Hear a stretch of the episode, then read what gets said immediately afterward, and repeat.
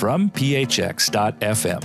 This is Conversation with the Rabbi, featuring open, honest dialogue and sometimes unconventional perspectives on the world we all share.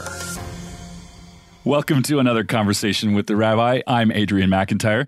This show is hosted by Rabbi Michael Beyo, CEO of the East Valley Jewish Community Center. It's always a pleasure, Rabbi. Good morning. How are you? Good morning, Adrian. Good to be here again with you for another conversation with the Rabbi. Well, this is going to be a especially interesting one because our featured guest today is Carolyn Benger, and you know Carolyn very well. You live together. You're Yes, do. married. Yes. And uh, uh, the That's the, topic for that's the rumor in town that we're married. That's what they say. I hear That's it on all the social networks. But uh, Carolyn is not only a consultant, she's the principal of KB Enterprise, a consulting firm here in Phoenix. She works with nonprofit organizations specializing in social justice. She's also a deeply committed student of Judaism, a practitioner in a variety of ways. And we're going to talk about some things that are not controversial and maybe some things that are. Carolyn, so good to have you. Welcome to the show. Thank you so much for having me. It's really a pleasure to be here.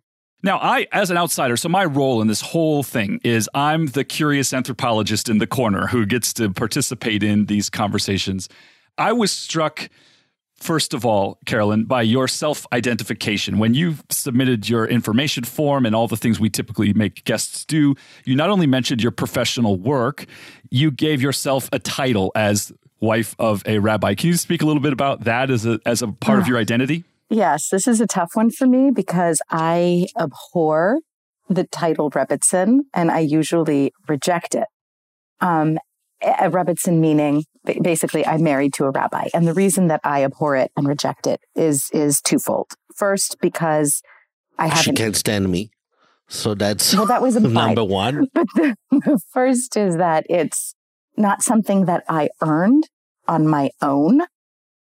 Um, you know, any we could get divorced and he could marry someone tomorrow and she'd have that title. It, it's not mine. Um, so I I really dis, dislike it. And and second, because in my mind, a Rebbetzin is really I think back to Rebbetzins in other communities. I'm thinking of one in particular, and and they teach and they care for their community and they're really you know they carry on their shoulders the burden of their community members. And um but i put it on this podcast because i i figured to some extent i do the second one. And for the sake of this conversation about prayer i felt it was it was appropriate to have in general i don't go by the term Rebbetzin. So I'm good either way. Take it or leave it. So this is one of the areas where Carolyn and I disagree. I think that I I understand her reluctancy to use the title Rebbetzin for the first reason, meaning it's a title that she's not used, and I understand her pride in her own achievements. Um, but I I disagree with her because I th- on the second part because I think that uh, she has more than earned her title Rebbetzin because of everything that she does uh, for the community more than uh, 99% of other Rebbetzins in the world. So I think that she did earn that part of the title.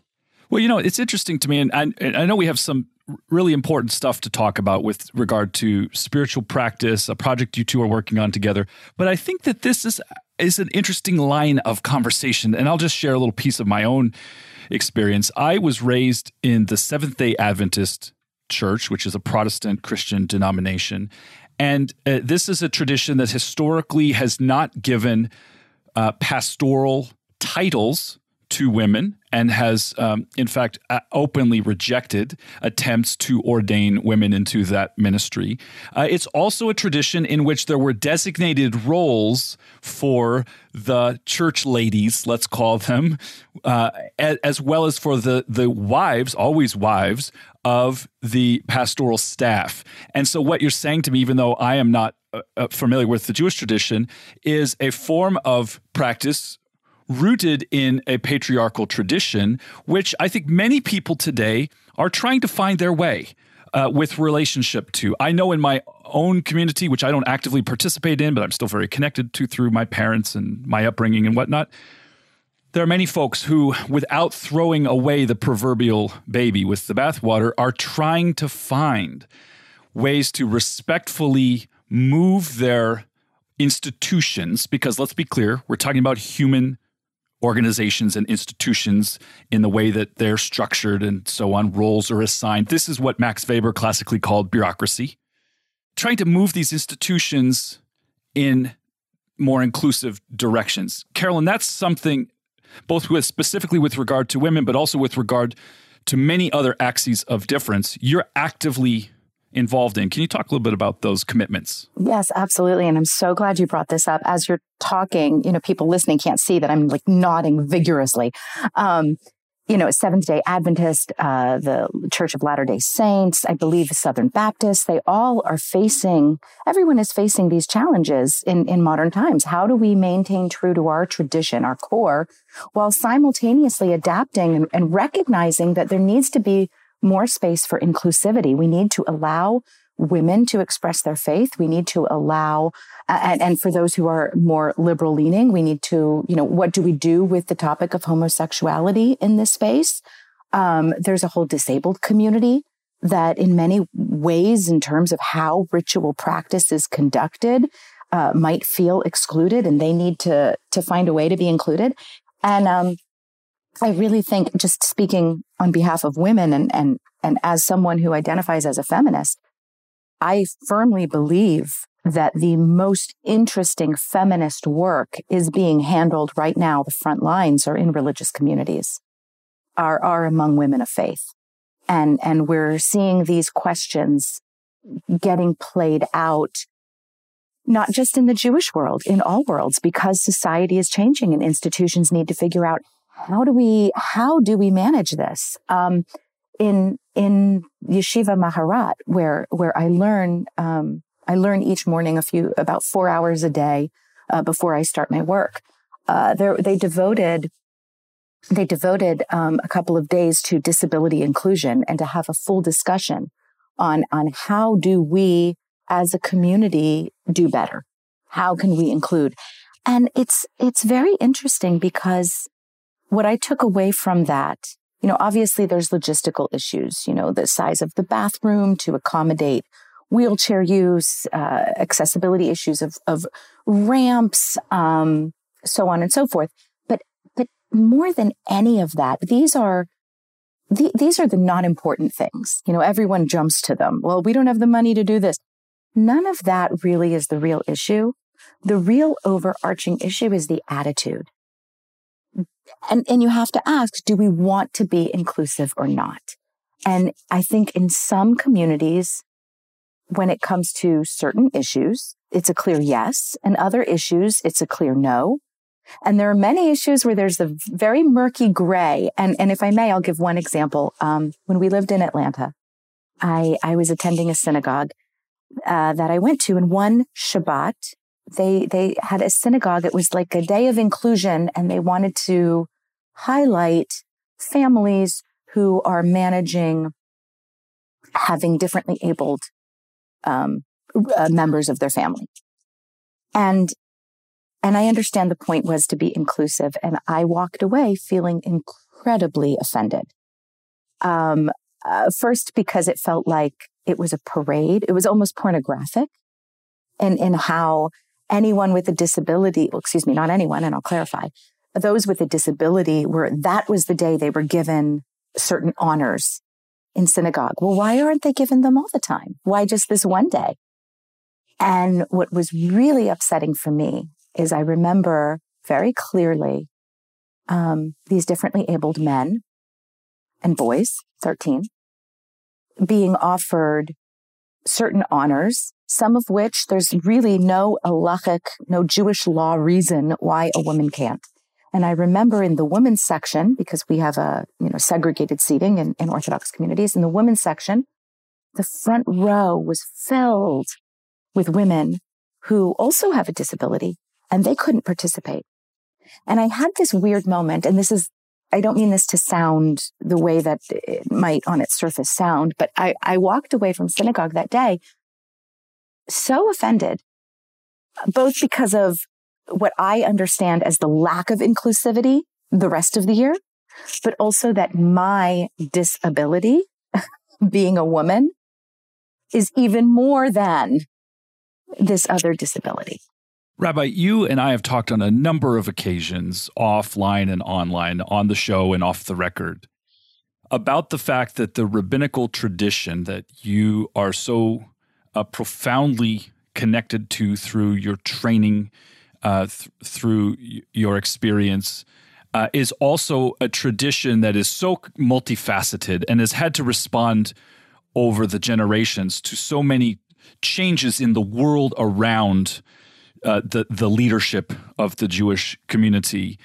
Before we steer the topic to prayer, which may be something that at some level we should all be able to agree on, uh, w- what are your thoughts about how to navigate the complex demands of our time? Some of the claims being posed by different segments of the community that you lead and serve this is not a simple thing uh, to maintain a connection, a commitment to the core of your tradition, and at the same time to acknowledge that there are now claims and and and and demands and conversations that were never addressed before, and now they're being addressed. What are your thoughts?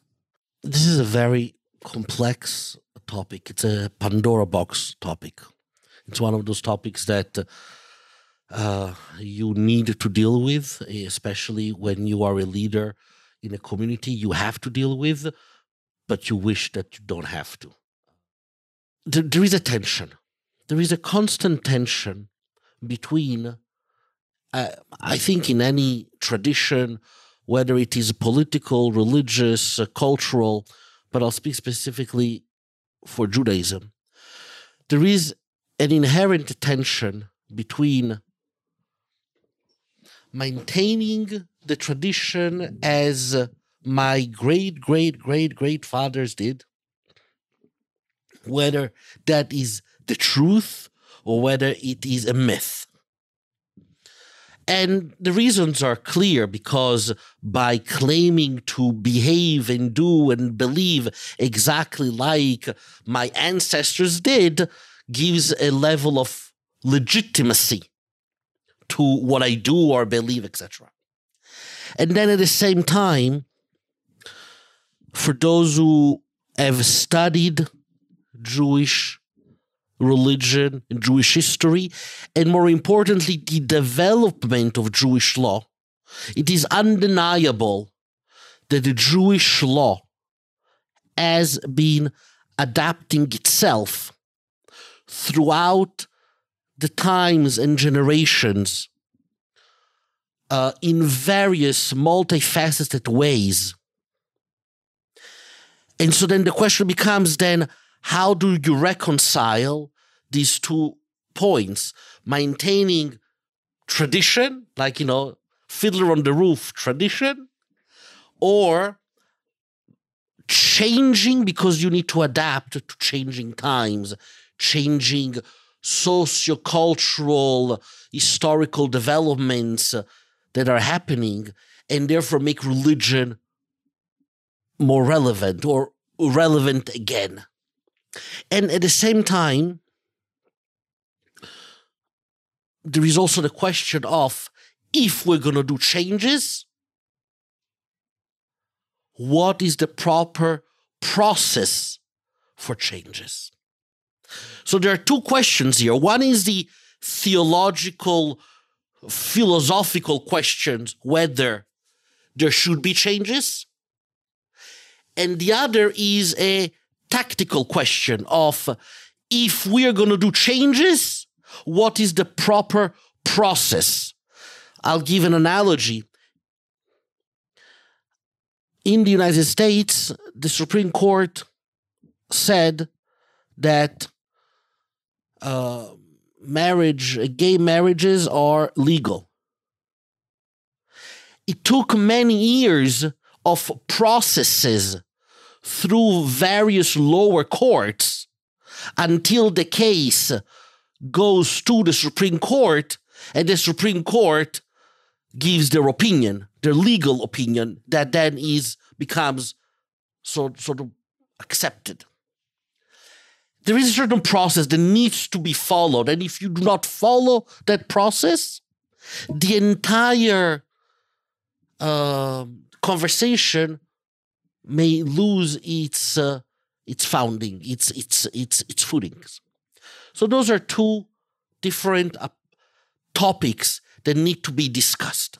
I agree, and I would also add, from my own personal uh, point of view, that activists, reformers, those are not the same thing, have always had to grapple with questions related to the established power structure, whether it's in civil rights and or social justice movements. The, the question remains an open question, at least for some.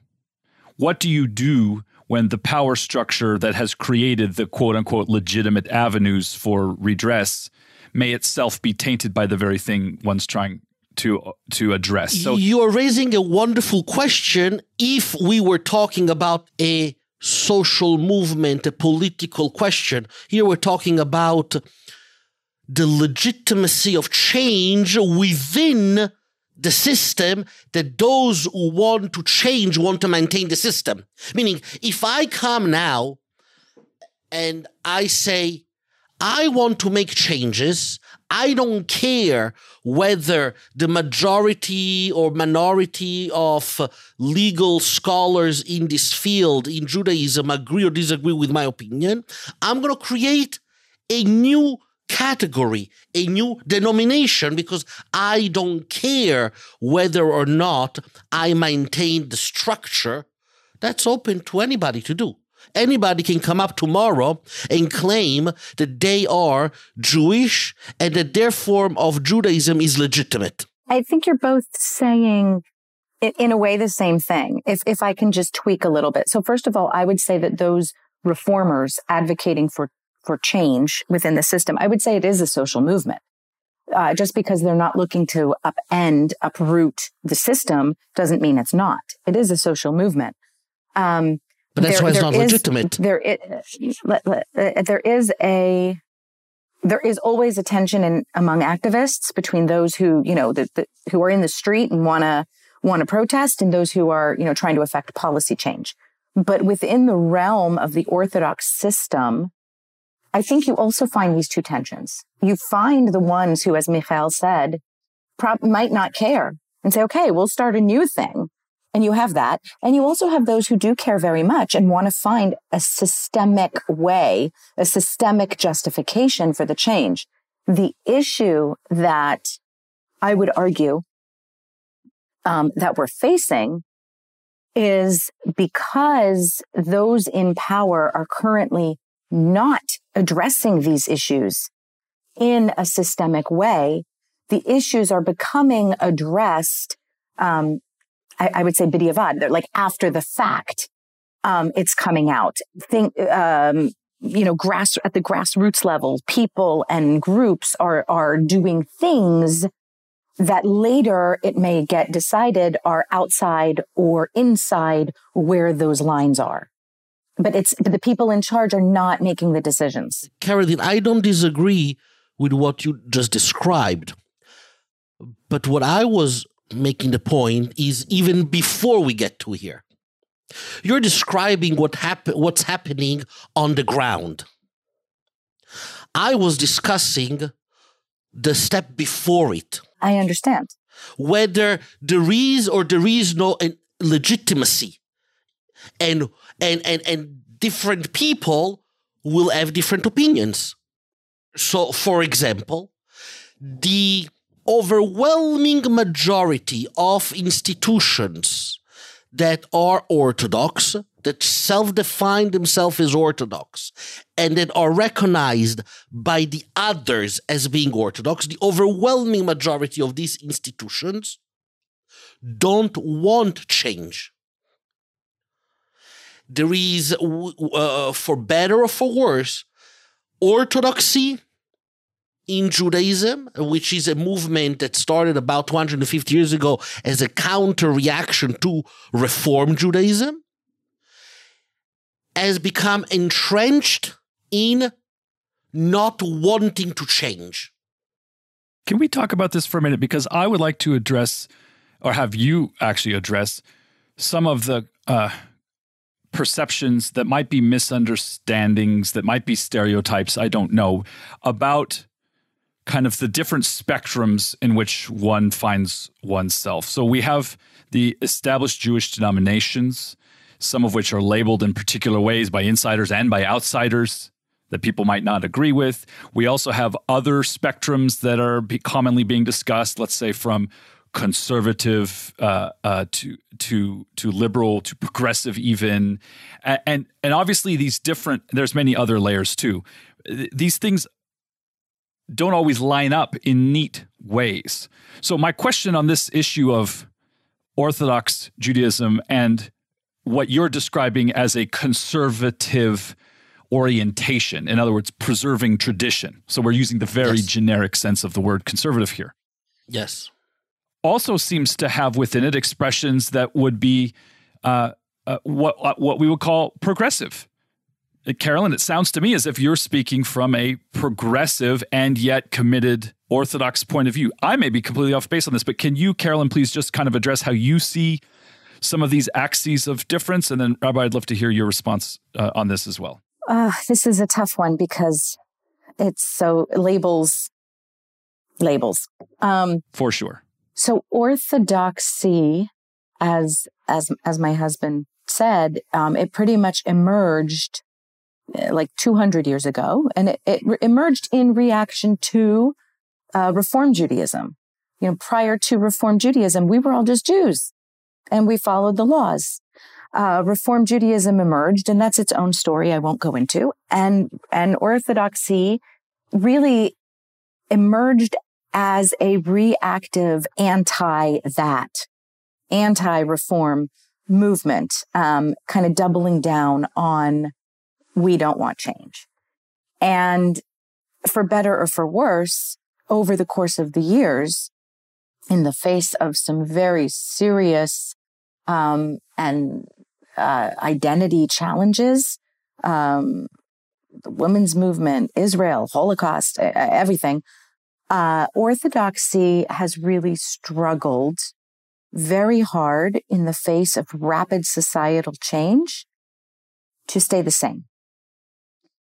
And, and, um, within orthodoxy, there are many different labels that can be applied for how one identifies themselves within.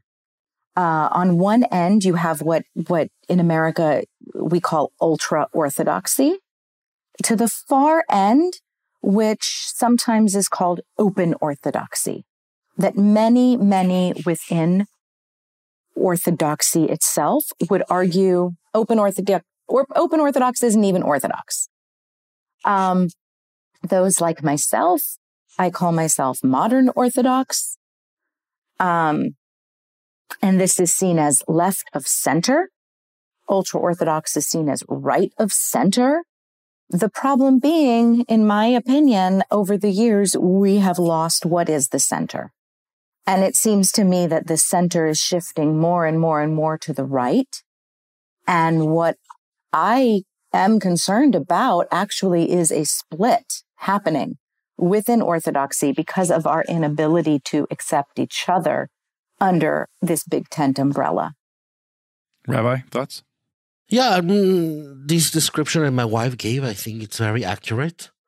Um, I think that there is also some differences between what happens in America is slightly different than what happens in Israel or in Europe or in South America, but more or less, uh, my wife's description is very accurate.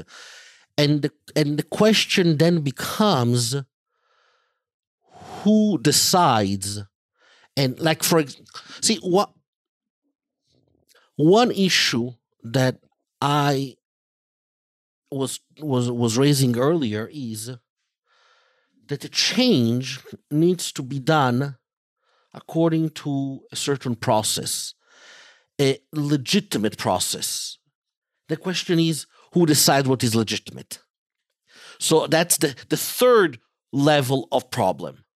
we have the first level, which is whether we should have changed. The second level is how you apply change, and then is who decides that the process is the is correct process. Ultimately, it's a huge mess. What I can tell you is that coming from where I come, I come, as you know, from a very conservative, ultra orthodox upbringing, Haredi upbringing. Um, and for many years, um, Uh, you know, I, I left that world and I've always struggled with the definition of modern Orthodox. I don't consider myself modern Orthodox. And over the last few years, I have rejected even the definition of Orthodox for myself. And I have embraced a definition that I am a Sephardi rabbi. That is, in short, and if somebody wants the longer version, is that I am a Jew that tries to live my life according to Jewish law and fail miserably every day. I wanted to go away from the internal, sometimes petty political fighting between orthodoxy, ultra orthodoxy, modern orthodoxy, open orthodoxy, conservative, conservadox, reform, and all of that. And I wanted to step out of it. And since people love definitions, I reclaimed a definition that belongs to me even in my DNA. I'm a Sephardi Jew. That where all of these denominations don't exist in the Sephardi world. Because Orthodoxy and conservative Judaism and Reform Judaism are products of European Ashkenazi Jewry. And in the Sephardi world, you have I am a Jew, I am a more traditionalist, less traditionalist, but that's what I am. I am a Sephardi Jew. I, I think that Carolyn wanted to say something. Yes, I just wanted to um, hmm, throw another complication into the picture. Uh, when you talk about who is making these decisions, um, you know, historically it has been our rabbis, our leading rabbis, and this is also part of a systemic problem, especially today where we don't have clear who is the leader, who is leading us. There, there isn't clarity on that, number one. And number two, when we're talking about decisions about inclusivity, when the decision makers themselves are not when when we don't have a system in place to hear from those who aren't included then then we have we have another problem because we don't have a system in place for our rabbis to listen to those who aren't represented right now in making that decision. And it's, and it's, it's challenging. Now, a good rabbi does listen. A good rabbi will have a relationship that enables them to take into account. Unfortunately, because the system is what it is. Number, number one, not, not all rabbis are good rabbis. And number two, you know, we have added these extra stringencies that remove women. Ultimately, they remove women from having a relationship with their rabbi, you know, for the sake of, of modesty. And it creates an additional burden and hurdle on both parties for them to be heard and for them to, to listen. I just would like to add one thing. I think that we're touching on so many points that each one is uh, is an episode on itself and it's a world on itself they're all good points, but I think that uh, we're gonna need many more episodes to uh, to uncover and have a fuller discussion on these topics. Let's talk a little bit about uh, a project that we both uh, are working on. Well, let me let me say before you do that because I, I think our audience is keen to hear what about the project, and I also want to acknowledge that Rabbi, what you just said, I think encapsulates the challenge of life itself, which is that conversations are openings and beginnings, and they are by their nature unruly and include uh, hanging threads and open loops and tangled messes of un- half baked thoughts. And it's only by continuing to engage uh, uh, over time and perhaps even exceeding the span of well, certainly exceeding the span of anyone's actual lifetime, that uh, right. these kinds of things play out. So uh, I, I want to, you know, as as your kind of sidekick on the show, want to acknowledge your your willingness to even engage in this format, which by its very nature is not definitive uh, and decenters to a certain degree the authority that you might comfortably have in other circumstances, is one of the things that makes these conversations uh, interesting. Uh, and it's been very civilized today. And I'm sure that uh, if the gloves were off, this the, this conversation between the two of you, who share so much and yet diverge on so much, might be a, a, different kind of conversation. But there is something that unites you. There's many things that unite you, but the one that you wanted to talk about today is the Prayer Book Project. So tell us a little bit about that and why this is important to you and what it's like working together on this so, um, ever since I can remember myself, I've always had a problem with prayer. I struggle with prayer. Prayer is not something that comes easy to me, actually comes very difficult for me. Um, studying comes very easy for me. I can sit and study Jewish text for 15 hours a day and and want more. Um, and prayer is tough. Uh, it's it's a challenge. And in Judaism, we uh, there are three prescribed uh, prayers a day, and those are very challenging for me. And if you go to a service, uh, those services can last even an hour in the morning, and half an hour in the afternoon, and another half an hour in the evening. And sometimes I would sit there like, give me a knife, I want to cut my veins. You know, or I would just sit and and and not know what to do because it's challenging for me.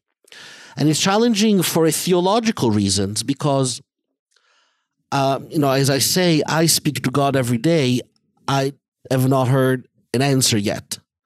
Meaning, I don't think that prayer um, that the concept of prayer is me communicating to God something that God does not know, and then hoping that God will realize the mistake that he has done based upon my prayer and then change the decision that he or she may have decided for the world. So, just to explain what I mean if uh, uh, if there is a drought in Africa and millions of kids are dying for starvation, and I pray to God, please God, the Lord of the universe, made it so that there is a storm now in Africa, and so that then uh, the drought will stop. I don't think that God will say, Oh, look, Rabbi Beyo just made a great point. I haven't thought about it earlier. Let now end the drought in Africa. I don't think it works that way. And therefore, I am not communicating anything to God that God does not know already. I do not have the presumption of thinking that I'm going to change God's mind. I do not have the presumption of thinking that I'm going to change the laws of nature either. So if somebody is sick, I don't think that my prayer will make God decide to take away the cancer from a 16 year old boy. And so, why prayer? Well, uh, there is a lot of different reasons that are given in Judaism why we pray. But ultimately, for me, prayer is an introspection. In fact, even the word in Hebrew is lehitpalel. It's reflective. It's an introspection. So some people meditate. And, and in our tradition, we have to pray. We have to say certain words. We have to say certain prayers but the goal is not to think that I am communicating something to God. The idea is that I am taking the time to think about how I am behaving during my day and and what steps I need to make in order to behave better. That's one level. And contemporary at the same time is the realization of the awesomeness of this universe that it's so beautiful in all of its intricacies that I am in awe of God. Call it God, call it uh, Allah, call it the Lord, whatever you want to call it. And so the, the idea of the project is to create a prayer book that will allow a person to do that within 15 minutes, no more. High intensity tefillah. uh, so, so as mentioned, this is one area where where we agree. Um, I, I, have very similar thoughts about prayer. Uh, I, I, don't. I, I my my my theology is not that you know if if God is whatever God is, if it's perfect, there is no changing of the mind. You know, praying you know, if, if, if, you know, five people pray that someone's going to get well. Oh, wait, but no, now there's 10. Oh, oh, that's the magic number. Boom. It's that person's cured. No, I don't, I don't believe that. Um, I believe that prayer is a practice. No, no, not to make light of it, but in a way, the way that one would approach a yoga practice or a meditation practice. Um, it is a, it is something you have to do regularly to achieve the benefits of it. And I think those benefits are simultaneously individual and communal. Individually, as it is a practice, like a yoga or meditative practice, it's, it's that like, like my husband said, a time of introspection.